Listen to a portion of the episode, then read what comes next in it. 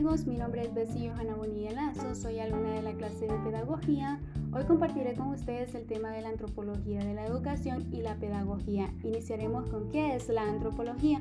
La antropología proviene de voces griegas que es antropos, que significa hombre, y logía, que es el estudio de la ciencia.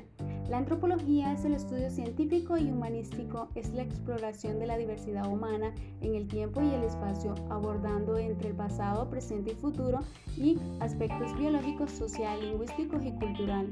Además, estudia al hombre a través del análisis de sus necesidades, características y dimensiones. Ahora estudiemos la antropología de la educación. Es una disciplina de reciente aparición en los planes de estudio. El ser humano está en constante crecimiento y evolución. Nos dirigimos con esto a estudiar al hombre de manera holística.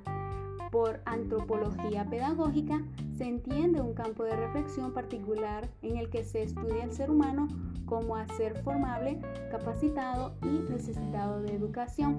Las reflexiones de la antropología pedagógica son la formalidad y la perfectibilidad. Aportes de la antropología a la educación. Le ha dado bastantes bases a la pedagogía a través de una relación directa entre el conocimiento y el ser humano. Además, ha contribuido al tema educación a partir de dos tipos de saberes. Uno, filosófico, donde el hombre manifiesta una reflexión en torno a los valores. Y dos, científico, que comprende e informa la toma de decisiones pedagógicas. En conclusión, la antropología y la educación están íntimamente ligadas, ambas van transformándose con la época, la cultura, la necesidad y la realidad social que existe en cada momento del ser humano. Hemos llegado al final del podcast, espero que hayan adquirido mucho conocimiento sobre el tema de la antropología de la educación y de la pedagogía. Saludos.